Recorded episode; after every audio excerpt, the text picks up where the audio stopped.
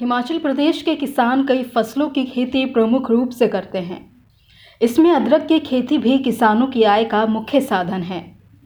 हिमाचल सरकार की तरफ़ से अदरक की खेती को बढ़ावा देने के लिए कई अहम योजनाएँ भी शुरू की गई हैं।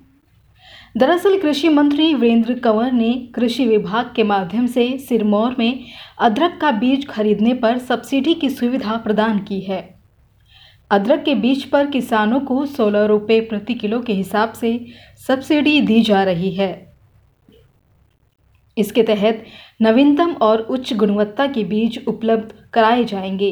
इसके प्रति जागरूक करने के लिए कई कार्यशालाएँ और प्रशिक्षण शिविर भी लगाए जा रहे हैं।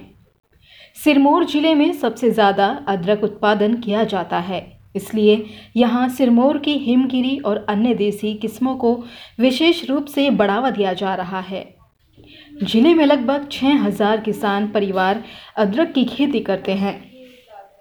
ज़िले के पच्छाद, राजगढ़, नाहन, पावंटा साहिब सांगडाह और शिलाई जैसे पहाड़ी क्षेत्रों में अदरक का उत्पादन अधिक मात्रा में होता है। बता दें कि पावंटा साहिब और सांगडाह क्षेत्रों में कुल उत्पादन का 55 प्रतिशत उत्पादन होता है। मौजूदा समय में अदरक का लगभग 16,650 मीट्रिक टन उत्पादन किया जा रहा है। बता दें कि आने वाले पाँच सालों में अदरक का उत्पादन दो गुना करने के लक्ष्य तय किया गया है। इस समय अदरक उत्पादकों को सड़न का रोग खाद्य प्रसंस्करण उद्योग मार्केटिंग जैसी मुख्य समस्याओं का सामना करना पड़ रहा है।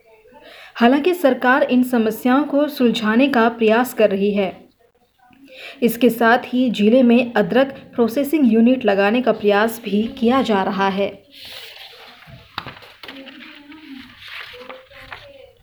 इसी के साथ अन्य खबरों के लिए जुड़े रहिए कृषि जागरण के साथ।